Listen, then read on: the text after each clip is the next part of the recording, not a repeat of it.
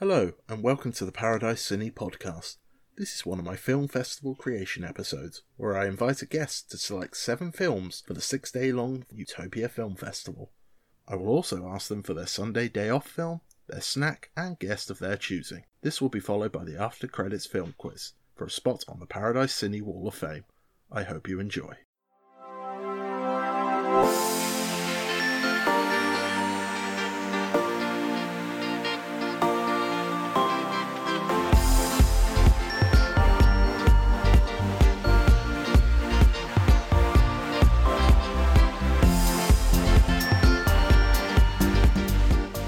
Hello, and welcome to episode 3 of the Utopia Film Festival. I'm your host, Liam Mason, and today I'm joined by my guest, Martyn Poole. Graduating from Bournemouth University with a degree in international business management, Martyn has built a reputation for being a calm and committed figurehead in what can be a highly stressful career in project management, where he is currently PMO manager at Civica. Outside of work, Martyn, or Tony to his friends, for reasons I've yet to fully understand, is a keen fan of football, one in particular Reading FC, and he can regularly be seen with a football shirt as part of his attire. Outside of football, he is a keen traveller of the world, with his long term partner in crime, Elle, and the pair are also regular visitors to the Glastonbury and 2000trees music festivals. Although he wouldn't describe himself as a film buff, he's very kindly stepped up to the plate when one of my original guests was unable to make it due to the current world situation, allowing me to continue living my midlife crisis. So let us welcome him to the Utopia Film Festival. Hello, Martyn. Hi, hi, thank you. Thanks for having me and, and for that very generous introduction. Years of practice that takes. Did a whole degree in script writing. Uh, well, I say degree, it was a 12 week course. You, of course, extremely well travelled, and uh, there doesn't seem to be more than a month before I see photos of you in a place that wasn't England. Uh, what's been your biggest highlight in the last five years? That's a tough one. Um, in the last five years, um, I'd probably have to, have to say uh, traveling around Japan was a highlight. So uh, yeah, I went a few different places in Japan, but um, there was one day in particular we hiked up to the peak of uh, I, I, was trying to pronounce this right, Miyajima. I think it's Miyajima um, which is uh, a tiny little island um, just off the coast of Hiroshima. So we, we went to the peak of there, and um, yeah, hard work, but um, yeah, stunning once you get to the top, looking over Hiroshima. And then yeah, that evening as well, we had a we had a great night in Hiroshima. Um, it's a great city, really friendly, vibrant place ended up in a rock bar um, with some other people that had been to Miyajima. So spent uh, spent some time in there, and at the end of the night, the barman closes up and takes takes us all to a karaoke bar, pays for it, pays for it, us to get in, pays for all our drinks. So we spent all our money in his bar, and then he took us out and spent it back on us. So so that was a That's that was a cool. highlight. oh, some people have all the luck. Although you say um, you're not a film buff, was film a big thing for you when you were growing up, or is it more of a, a background thing? A, a background thing, really. I mean, I had some films on on VHS. I had you know I had Jurassic Park, Labyrinth, Dennis, a few other sort of kids films um, that I'd watch over and over again. But um, yeah, didn't didn't really go to the cinema as a kid. Only a handful of times really. Um, and then yeah, as I got a bit older, obviously started to go to the cinema a bit more. But I just think I just generally prefer to watch a film over anything that's generally on TV. I'd say a film fan without being a film buff. Fair enough. So, before uh, this episode, I asked you to send me a list of your seven films. Is there a particular theme for it, or is it just your seven favourite films? Yeah, it's, it's pretty much it's pretty much just my favourites.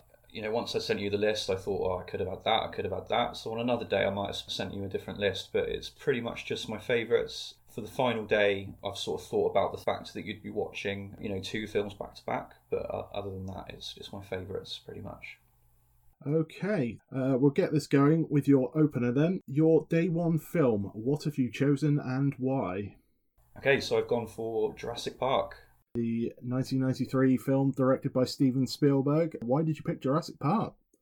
I think it's um, it's the first film I ever saw in the cinema, so quite strong memories of going to see that with my dad. And it's just a great film. It's just um, you know it's one of the great films of all time in my opinion. It still holds up today. It's still very rewatchable great cast, lots of great quotes, lots of great scenes. Yeah, you can't really go wrong with it, can you?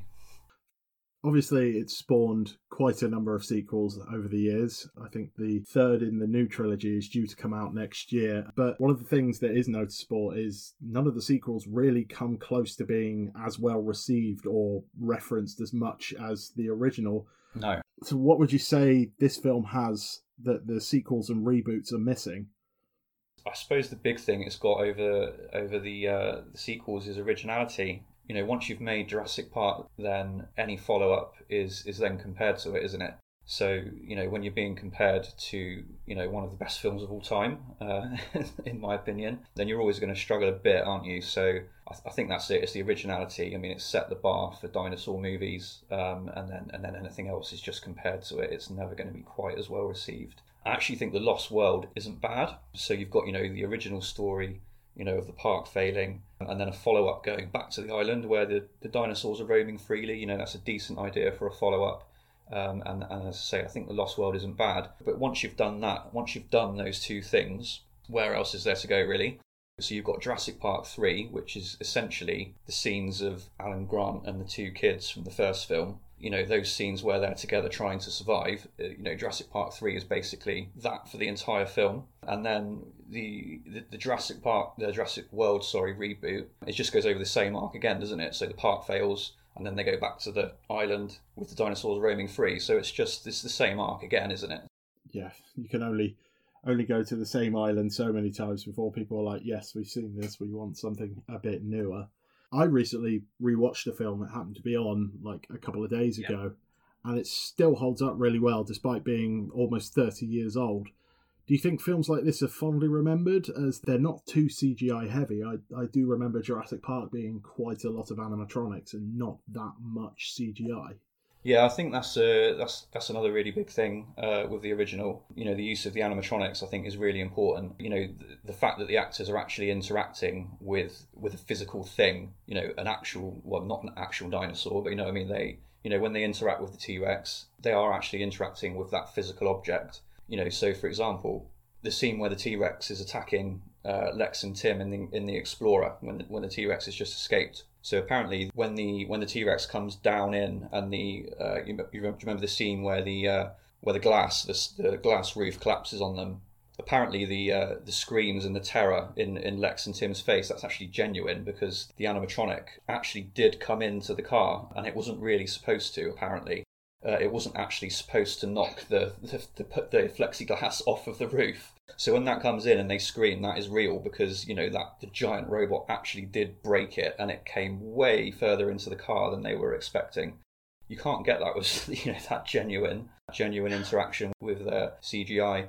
And then and then you've got another scene, uh, you know, with the sick Triceratops. You know the, the way you know Dr. Grant and um, uh, and Laura Dern's character, who I've momentarily forgotten uh, the name of. Um, you know, they're actually interacting at um, Ellie, yeah, Ellie, Ellie Sattler, that's it. So, you know, where Dr. Grant's leaning on it, uh, you know, the scene where he's leaning on it and he's like going up and down with the breathing, you know, that is, he's genuinely doing that, you know, with the robot. And I think across a two hour film, you know, little details like that where the interactions are genuine makes a really big difference to how it kind of feels, you know, compared to Chris Pratt talking to a tennis ball on a stick in the uh, in the Jurassic World reboots yeah, it's not quite the same, is it? It's all well and good when he's interacting, and he, he does an okay job. But yeah, I think I would agree that when you're seeing you know, Sam Neill going up and down, up and down, you're like, oh man, that looks so amazing. Yeah. I imagine it would be terrifying though if we did make dinosaurs. I can only imagine bad things. Like every single film, it's like no Jurassic Park film has ever been like, look at these amazing animals, aren't they great? Oh no, wait, they're killing yeah. us all. Um, yeah, yeah. So there's there's lots of great stories about about the animatronics in you know in the original Jurassic Park. How um, you know every time it rained, you know the T Rex went haywire and would start coming to life and stomping around the set and things. It's, I imagine you would absolutely you know wet yourself if you just sat there having some lunch and all of a sudden your animatronic starts moving towards you. Like uh, yeah. no. yeah, definitely. I, I, mean, that's that's what I mean. You know, there there are stories where they say, you know, people would literally start screaming as it would start walking across the room. So that was an all-time classic for your first choice. We now move on to day two and your second film choice. What have you selected? So I've gone for another another bit of a blockbuster, um, Independence Day. Independence Day, the uh, 1996 film by Roland Emmerich. Why did you select this one? Again, similar to Jurassic Park, um, I think it's it's one of the early blockbusters that I remember watching, and it's again I think it just sort of sets the bar for its genre. I do like sci-fi, I do like alien invasion as a, as a genre, and for me this is the best example of that kind of story. Do you think that nostalgia is the reason this is fondly remembered? Because we all remember watching it growing up. Yeah, that is a bit of it, um, and and that's that's part of the reason I've I've picked it. I think a lot of people, you know, our age would would maybe pick it as one of their top films, and you know, the kind of film, you know, if you see it's on, you're you're going to watch it. Um, you know, you can't. It's one of those, isn't it? I think. Obviously, you've got Jeff Goldblum appears again. You know, who doesn't like a film with Jeff Goldblum in it? His performance is great, and then you know Will Smith again, a bit of a nostalgia thing. People our age, you know, love Will Smith, don't they? Remember him in Fresh Prince and so his classic movie roles are, are sort of always well received by people people of a certain age.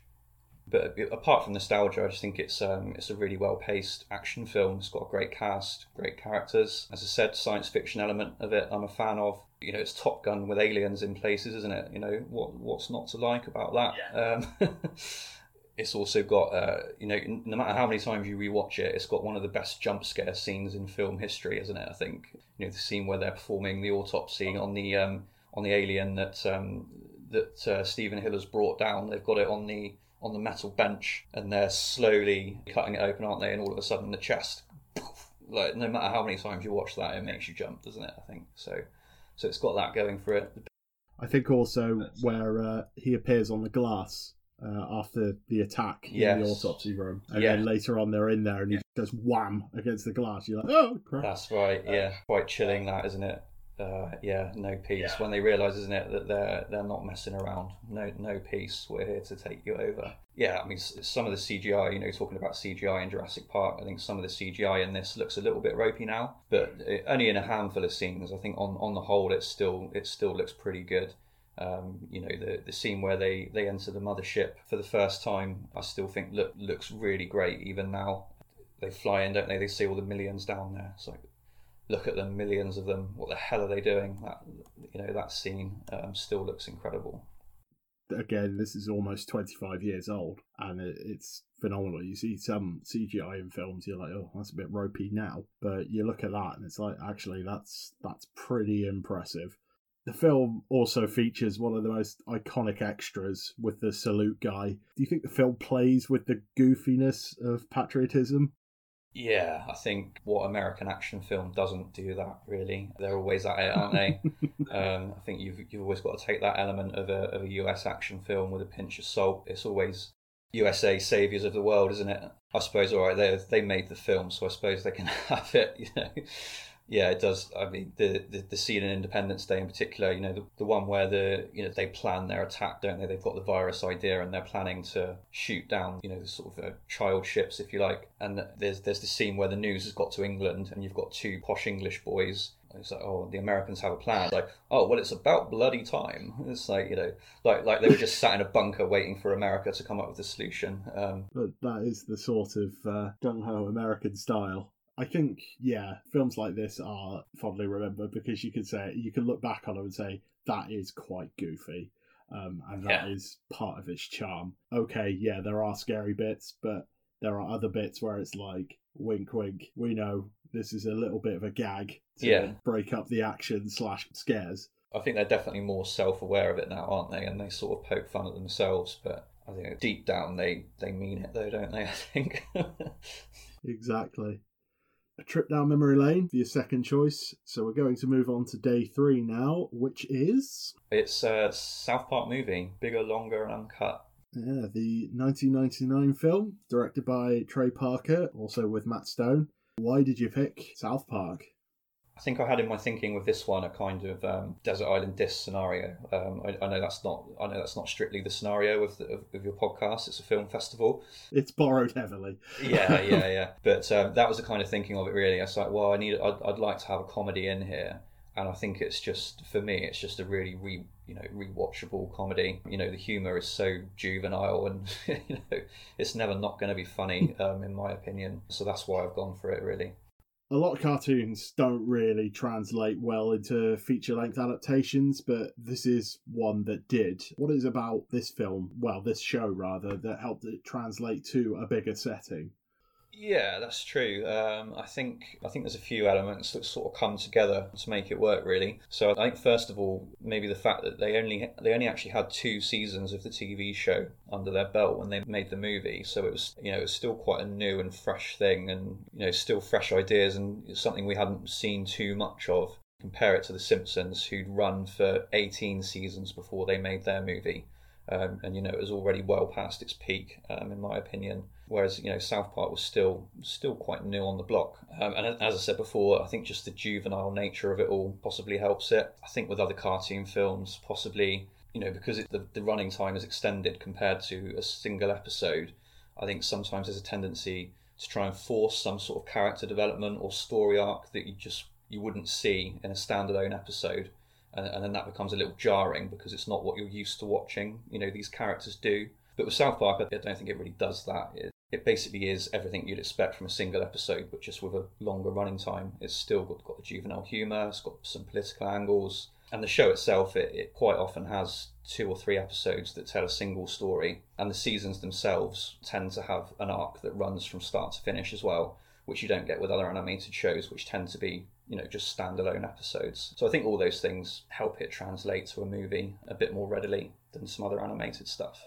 The film doesn't really hold back either in terms of its rude jokes, but it does them in a very satirical way. Do you think that if they were to do this film again for the first time, uh, let's say a couple of years ago, it would have been completely lost um, and it would have been sort of a bit more of a bomb than it actually was?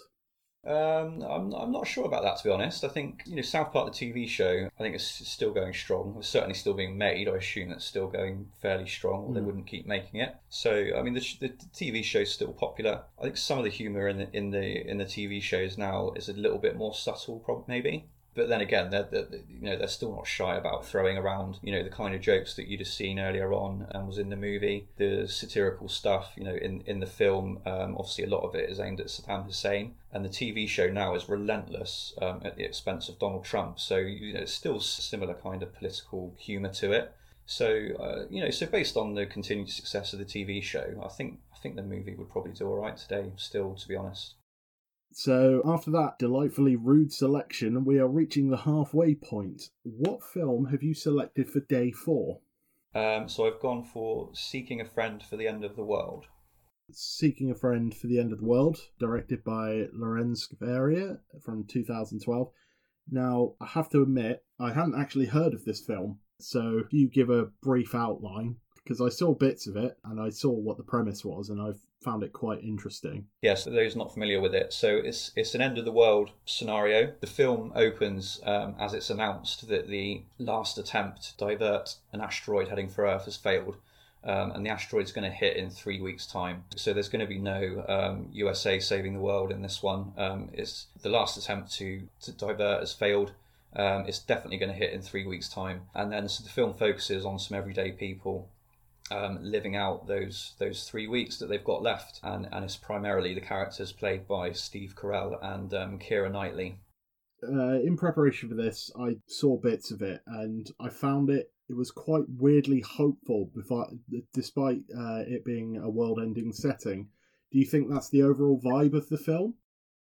Um, I, I don't know. I don't, I don't know if I describe it as hopeful, just in the sense that you know, is a world where you know the population has sort of accepted its fate. Um, you know, there isn't there isn't going to be a last minute rescue, and everybody knows that. I think, uh, if not hopeful, I think it's maybe surprisingly upbeat, given that that's the scenario. But I, I think it's a pretty good guess at what would happen, um, you know, if this was actually happening. In terms of you know the, the way a, a lot of people are dealing with it, I think it's a really good guess at what might actually happen, you know, rather than focusing on um, on the rescue attempt, you know, focusing on everyday people and how they're dealing with that scenario is what I like about the film, um, and, I, and I think it's a pretty realistic portrayal of, of what would happen.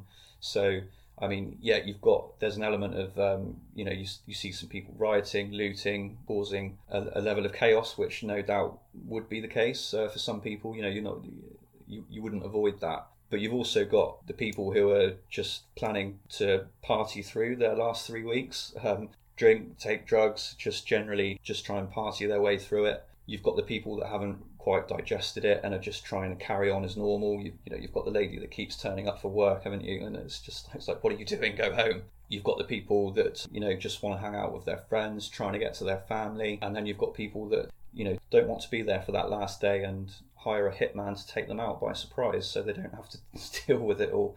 That was um, one of the sections I did see, and I did find that quite amusing. Uh, that someone Yeah. would would hire a hitman, and uh, he thinks that Steve Carell's character is the hitman. and he's not. He just wants to live. Yeah, it's an interesting idea, though, isn't it? You know, if you know the world's Yeah. ending, do you really want to be there on that last day, or would you rather someone just popped you from behind, you know, one day and you don't know that it's coming? Uh, yeah, thought that was a really interesting sort of subplot, sub idea. It, it was as I as I said at the top. I'd not heard of this before you sent me the list, and as far as I can tell, the film wasn't massively publicized. Do you think that with the sort of current situation going on, it would be much better received if it was released now? Because as you've described it, it's uh, upbeat, so and people need a bit of upbeat considering what's going on at the moment. Yeah, I mean, it, yeah, in in general, it's upbeat. I don't want to spoil the ending for anyone, but um, but uh, yeah, Elma, the half, still still blames this film and the ending in particular for making her slightly less emotionally unstable to this day. It, yeah, it does have an upbeat theme running through it, but it is it is also quite an emotional film, I guess, and it, and it really does build um, to to that ending. You know, the ending the ending as a scene in and of itself is probably isn't much to write home about, but as a, as a climax to everything that's come before, it's quite quite powerful. But that's uh, that's diverging slightly from your question. No, it wasn't well publicised, was it? Um, we saw it kind of by accident, really. So we are quite regular cinema goers these days, and, and we literally just saw it in the um, you know in the, in the listings that you get in the lobby. That's the only place we saw it. Thought, oh, yeah, that looks worth a go. So we went to see it. Maybe it would have done better with a bigger marketing budget. Um, not sure. It's it's not a blockbuster, big budget action movie. It's not based on a well known book. Um, it's not based on any you know real life events, real life figures. And I'd say those three things. It, it feels like every film film at the moment is one of those three things, isn't it? It's either a you know big budget blockbuster. It's based on a book. It's based on a real life historical person. You know, it's not any of those things. So the way the sort of cinema landscape is at the moment, I, I doubt it would do any better, to be honest. But you know, this is a film podcast. You know, uh, I guess there's film fans listening to it. If you're a fan of film, I'd say you you you'd probably enjoy it as a film. But um, but whether it would do well as a cinema release now, uh, probably not, to be honest. It might be more of one of your uh, streaming services, shall we say. Yeah, With an overlooked film for your choice on day four, we are coming to the final three. With your day five film, what have you selected? so I've gone for Catch Me If You Can. The 2002 film, directed by Steven Spielberg, starring Leonardo DiCaprio. Why have you chosen this one? Again, rewatchability. I think. I think I'm, I've seen it. I, I don't know how many times. A lot of times. I just find it, a, you know, an engaging film. It's a kind of, it's, it's like a nice warm hug of a film, isn't it? I guess. Or you know, f- for me it would be anyway. Um, you know, I'm not big into rom coms, so this is probably my equivalent of a warm hug of a film. but yeah, I mean, it's, it's just it's just a great story. Again, it's really well paced. It's very watchable film. Some great actors, some great characters. Love Christopher Walken. Love Tom Hanks. You know, DiCaprio. Yeah, great as well. So I always feel weird watching this film because we're essentially watching a fraudster steal money and evade the law for several years. And technically, he's not a hero. He is very much a villain, he is very much a thief. But people seem to like his character. What is it about people like that that, as an audience, we find appealing? I think um, I think when you watch it, you just kind of you have a sense of what a rush it must be to be doing all the stuff he does, along with a lot of other emotions, I'm sure. But it must be quite a rush to be doing stuff like that. You have a tendency to imagine what it would be like to do it yourself. I think you naturally do that. You imagine yourself, you know, doing all these, getting up to all these capers, and you assume it would be pretty exciting. I think. I, th- I think people like the idea that they'd be clever enough to do it themselves, but not get caught um, as, as is often the case. I think um, you know pe- people like the idea, don't they, that they, they could be the one that beats the system and and, and live a life of riches just by being smart enough to, to kind of beat the man, if you like. I think that's I think that's what people find appealing about it. And you know, in this one in particular, I, think I'm right in saying that he only actually steals from banks. You know, he doesn't go mugging old ladies on the street and or anything like that. So, so I, th- I think people kind of, uh, you know, from a morality side of it, people, you know, maybe people think, oh, you know, as long as it's a victimless crime, then it's kind of okay. I mean, victimless crime is non-existent. Agreed, but you kind of justify it to yourself, don't you? Because you know you're enjoying the movie. Well, yeah, because it's a bigger, bigger company. You're like, yeah, it's fine. I would also say that Tom Hanks is, in my opinion, the MVP of this film, playing the straight man to the more comedic Leonardo, Leonardo DiCaprio, because he is the sort of more Jack the lad, let's go, and Tom Hanks is like, no. Do you think he was the perfect actor to play the part? Yeah, probably. Um, I mean, it, is Tom Hanks ever not the perfect actor to play a part? I don't know. Oh, he pretty normally nails it, doesn't he? I, I, I don't know. I, I can't see Tom Hanks as maybe a John Wick. yeah, I guess. Yeah, there probably maybe there's a limit to it. Yeah, he must be good at knowing what roles to turn down because he normally normally gets it right, doesn't he? So, but but yeah, I think the the dynamic between the two um, works really well. I think you know ultimately Frank Abagnale he'd rather be in Carl's shoes, wouldn't he? You know, and and Hanks does a does a really good job of portraying sort of how his character realizes that um, and then he uses it to his advantage, doesn't he, to manipulate Frank into into making the mistakes that that ultimately lead to his capture. Um, you know, the way he does that is quite is quite subtle and quite believable. So so yeah, he does a really good job on it. So we've picked a stylish crime caper for day five there, and we've now reached your double show day six, and you've gone for a film and its sequel. So what is the first film in your double header? Mm-hmm. So it's the Silence of the Lambs. So the classic 1991 film, directed by Jonathan Demme. Why the Silence of the Lambs?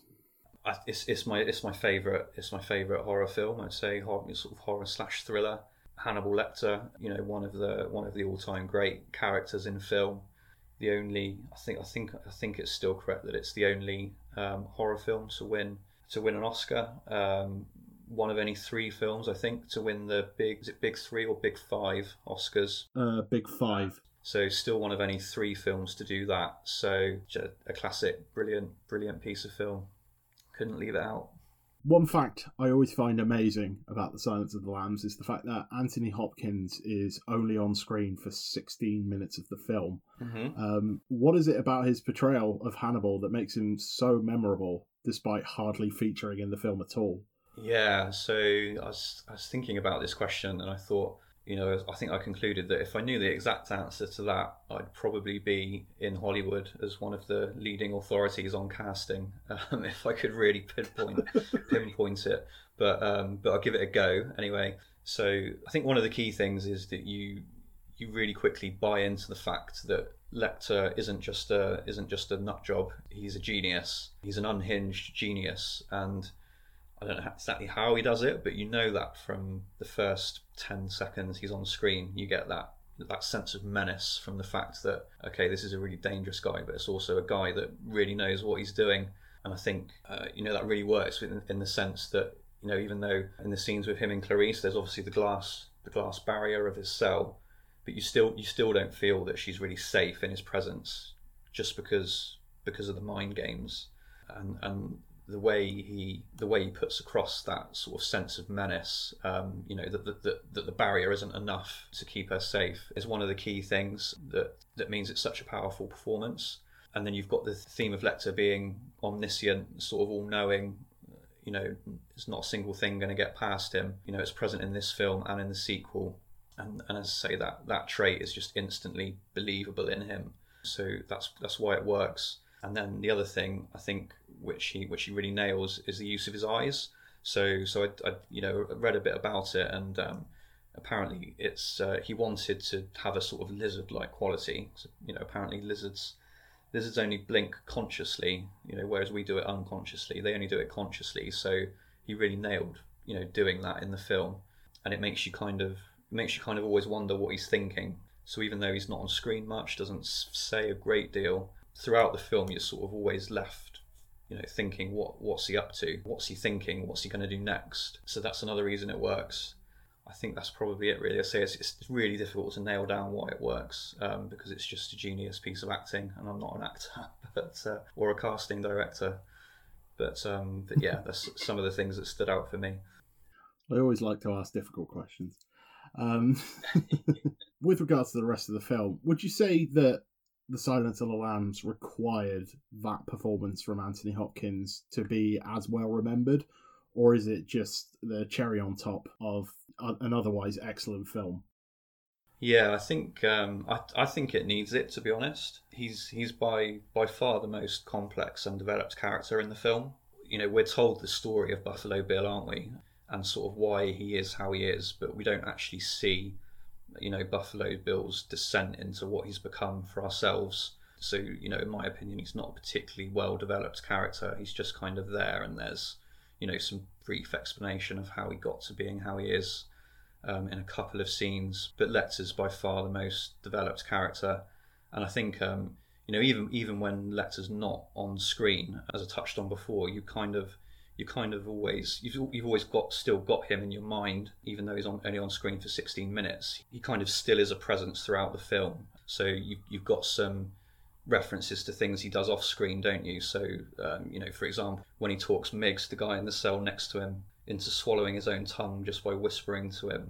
You know you've got you know, things like that mean that um, even though he's not on screen you're sort of always you've always got him in the back of your mind so I would say that it does need Lecter and Hopkins' performance, to be honest.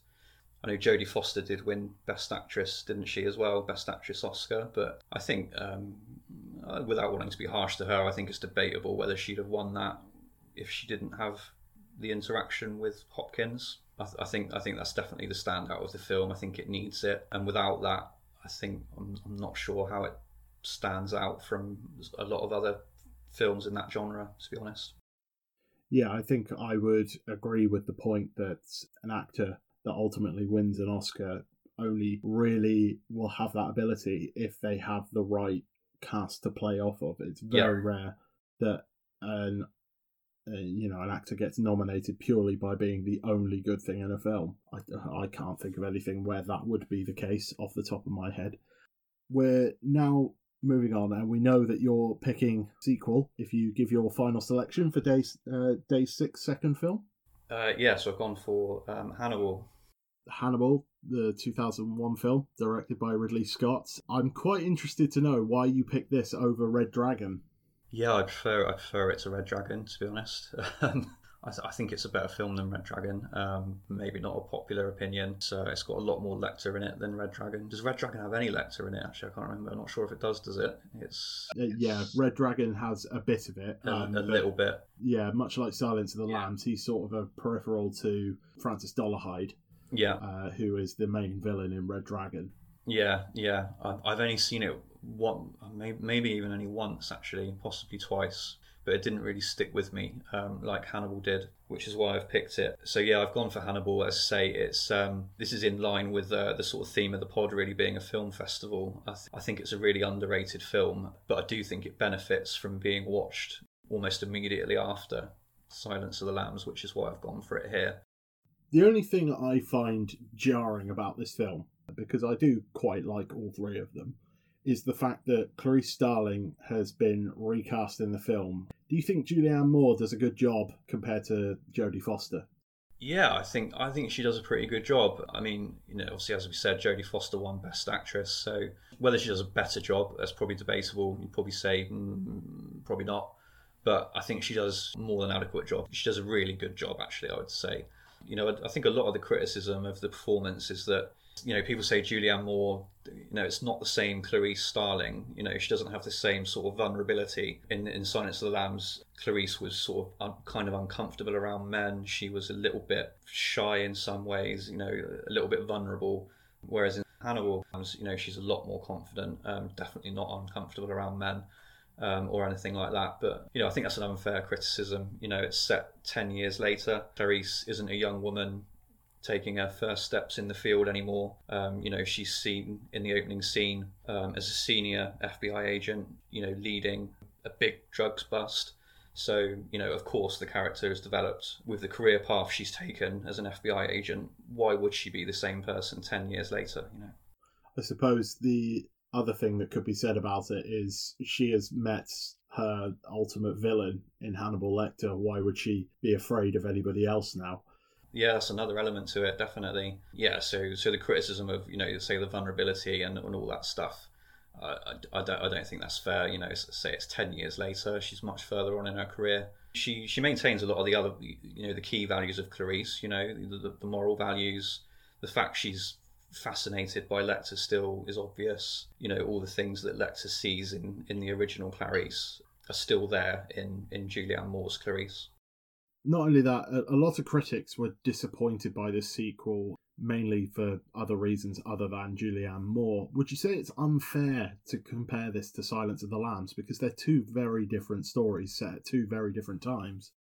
Yeah, I, th- I think so. Um, I say comparing the, the two films as closely as a lot of critics seem to have done just isn't fair. So you know, the the, the comparisons of the two Clarices is one element of that, but you know, there are I think there are other comparisons made between the two that are just pointless when you consider the fact that it is ten years later. You know, Lecter himself isn't a prisoner anymore; he's been free for all that time. Um, it's a completely different setting for him. You know, he hasn't he hasn't got that sort of prison mentality anymore.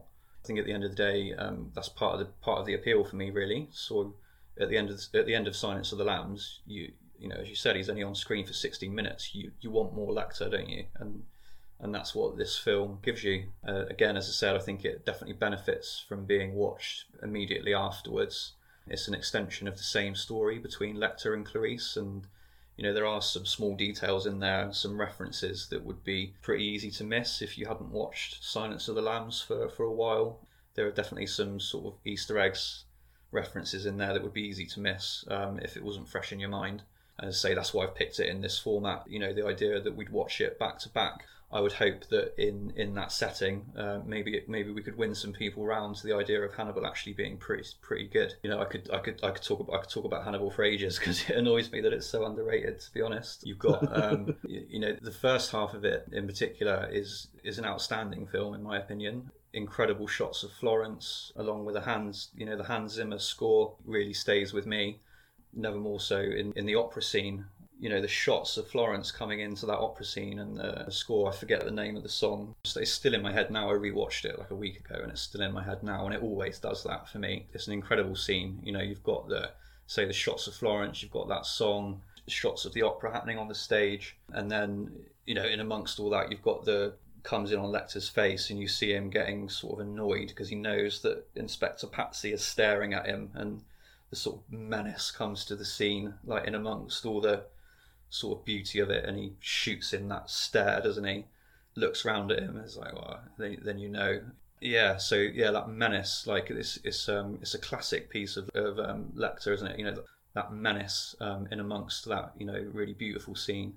The first half of it in Florence, you know, the, the, the sort of cat and mouse with Pazzi, and the the finale to that, if you like, where you know Pazzi meets his end. That is those final couple of scenes before he's thrown off that balcony uh, is some classic Lecter, as good as good as anything in Silence of the Lambs, I would say.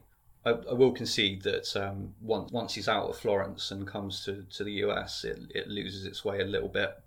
I think the shopping mall scene in particular is is dreadful. Apart from the fact it doesn't make any sense, um, just visually, it's so out of touch with anything that that came before it. So that's a really really bad scene but but I think it, it you know, by the end, you know, the, the, closing scenes sort of brings it back, and uh, the ending in the film is preferable to the novel, in my opinion, as well. The ending is quite. I I've always liked the ending, especially because it's so well. It's really goofy, I would say, but it's also quite menacing.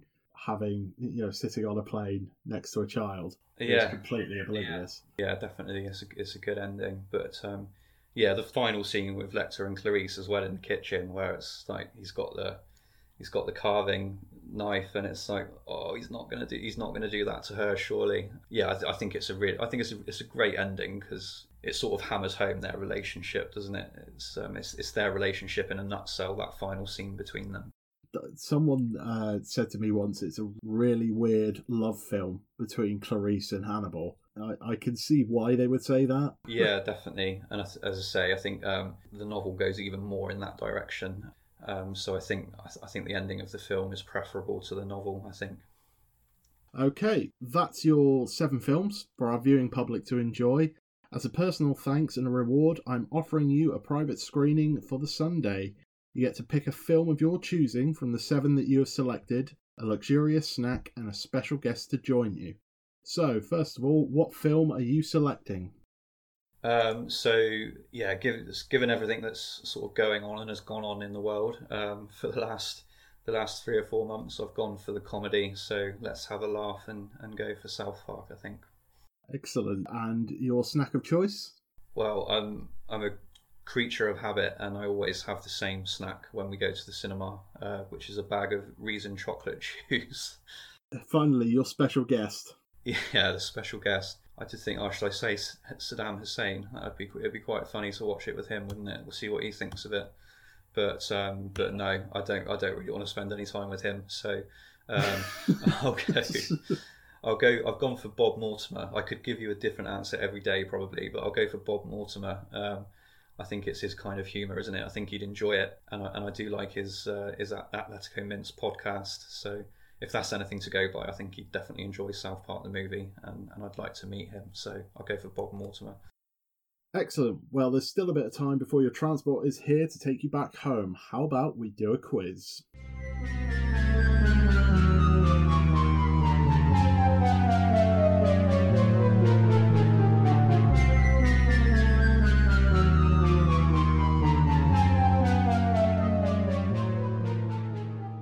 Hello, Martyn, and welcome to the After Credits Film Quiz. Each of my guests are challenged by me on their specialist subject and some random film questions that I have created. You will face 10 questions on your specialist subject, which are worth one point each. There will be a 20 second time limit on each answer, so take your time, but not too much. After your 10 questions, you will face a set of 5 random questions based on a theme. These are worth 2 points each because they are random, but beware, after I ask the first question, you only have 60 seconds to complete the five questions. You can pass and return to the questions later and can take as many guesses as you like, but once the time is up, they are gone forever. If you score 15 or more in the quiz, you will earn yourself a star on the Paradise Cine Wall of Fame for all to see. Score the maximum 20, and the film festival gets renamed in your honour. Do you understand the rules? Yes, I do. I'm, I'm nervous about this. I really want to do well.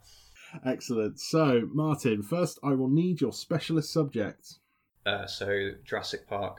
We now have two options for your themed questions, and they are Kings and Queens or Space. Oh, uh, we'll go Space. So, first of all, we will do your 10 questions on Jurassic Park. Are you ready? Okay. Question one What is the name of the fictional island where the film is largely set? Okay, um, I always pronounce this wrong. It's is Isla Nublar. Correct. Question two What phrase is on the banner that falls on the T Rex during the film's climax? Um, it's oh, is it? It's, it's when when dinosaurs ruled the earth, something like that. Correct. Question three What food is Lex eating when the velociraptors arrive in the dinner hall? Oh, it, it, it wobbles on her spoon, doesn't it? The jelly. Yes, correct. Question four When showing the guests a video explaining how the park's dinosaurs were made, John Hammond is joined on screen by a cartoon character. What is its name? That is Mr. DNA. Correct. Question five what item does Dodgson give Dennis Nedry to help him smuggle embryos out of the park? Uh, it's a can of uh, shaving foam, isn't it? Correct. I, th- I, thought it was whipped cream for so many years, but it's shaving foam. yeah, I also thought it was cream until I rewatched it for this quiz. and I was like, oh no, it's shaving foam. Years, years I thought it was cream. Um, oh, Question six: What type of dinosaur is found sick by the characters during the guided tour of the park? Uh, we talked about it. The Triceratops. Correct. Uh, question seven: What branch of mathematics does Dr. Ian Malcolm specialize in? Uh, so he's a chaos theorist. Correct. I should have gone harder. Question eight. What are the final words of Park Warden Muldoon when he is cornered by a velociraptor? Oh, clever girl. Correct. Question nine. During the guided tour, what is the name of the first breed of dinosaur that no shows but later causes the demise of Dennis Nedry? Uh, yeah, this is another one I struggle to pronounce. It's a D- D- Diloph- Dilophosaurus. I'm, I'm always kind with pronunciation because I'm terrible at it, but yes, that is correct. Yeah, the the spit the spitter. Yeah, yeah. So, for the full house, question 10. What phrase does the avatar of Dennis Nedry say when Ray Arnold inputs the incorrect code for a third time, attempting to bring the park security back online? Ah ah ah! You didn't say the magic word. Correct. You have got 10 from 10 on your specialist subject. So happy with that. You are the first person to get 10 out of 10. So, well done. I spent ages um, researching the uh, or memorizing the names of the cast because that's what I'm always really bad at is remembering who plays who. But um, yeah, didn't need it. Yeah, I tend to do the um, the specialist subject on content rather than saying who was the second line producer. Uh, because frankly, if you knew that, then I'm well out of my depth. Right, so your bonus questions. Let me just set up the timer. Uh, this this is quite nerve wracking because you may be renaming my film festival. so your theme is space. Uh, so after I ask this first question, you have 60 seconds. Remember, you can answer as many times as you like. I will say when you're correct and we'll move on. Yeah. Uh, if you want to pass, just say pass and we'll return to it later on. Okay. Okay, are you ready? Yeah. Question one Which part of the anatomy is the weak spot of the cannibal clowns in Killer Clowns from Outer Space?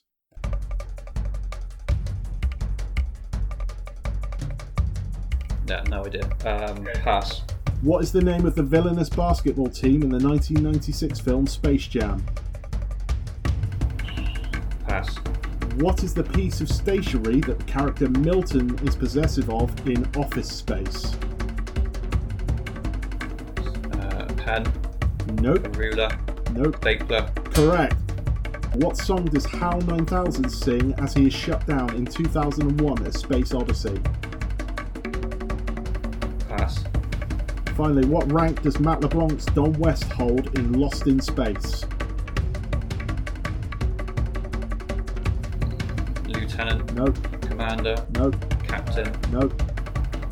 Vice captain. Um, don't know. Let's go back to the anatomy one. Have some guesses. Oh, and your time it, your time is up, I'm afraid. Pick, pick That your minute. Oh, I I felt for you. I felt for you because I was really confident, and then yeah. So question one was which part of the anatomy is the weak spot of the cannibal clowns in Killer Clowns from Outer Space? It's their noses. Okay. The name of the villainous basketball team in Space Jam was the Monstars. Okay. Uh, what song does HAL 9000 sing as he is shut down in 2001 A Space Odyssey? It's Daisy Bell. And the final question What rank does Matt LeBlanc's Don West hold in Lost in Space? He is a major. Oh, major. Oh, I could have guessed that another day. Yeah, none the wiser to be honest. Not, not, uh, not. I should probably should have gone kings and queens. And that noise is the sound of your departure from Paradise Cine. I can tell you your festival has been a success with the viewing public, and I thank you for your help in setting all this up. Before you go, if people wanted to find out more about you, where could you be found? Oh, um, so uh, I'm on Twitter, um, MJP Royal, but yeah, don't don't don't expect a lot in terms of content, but but yeah, that's where I am. Oh, if uh, if you're a football shirt collector, my retro football shirts on eBay.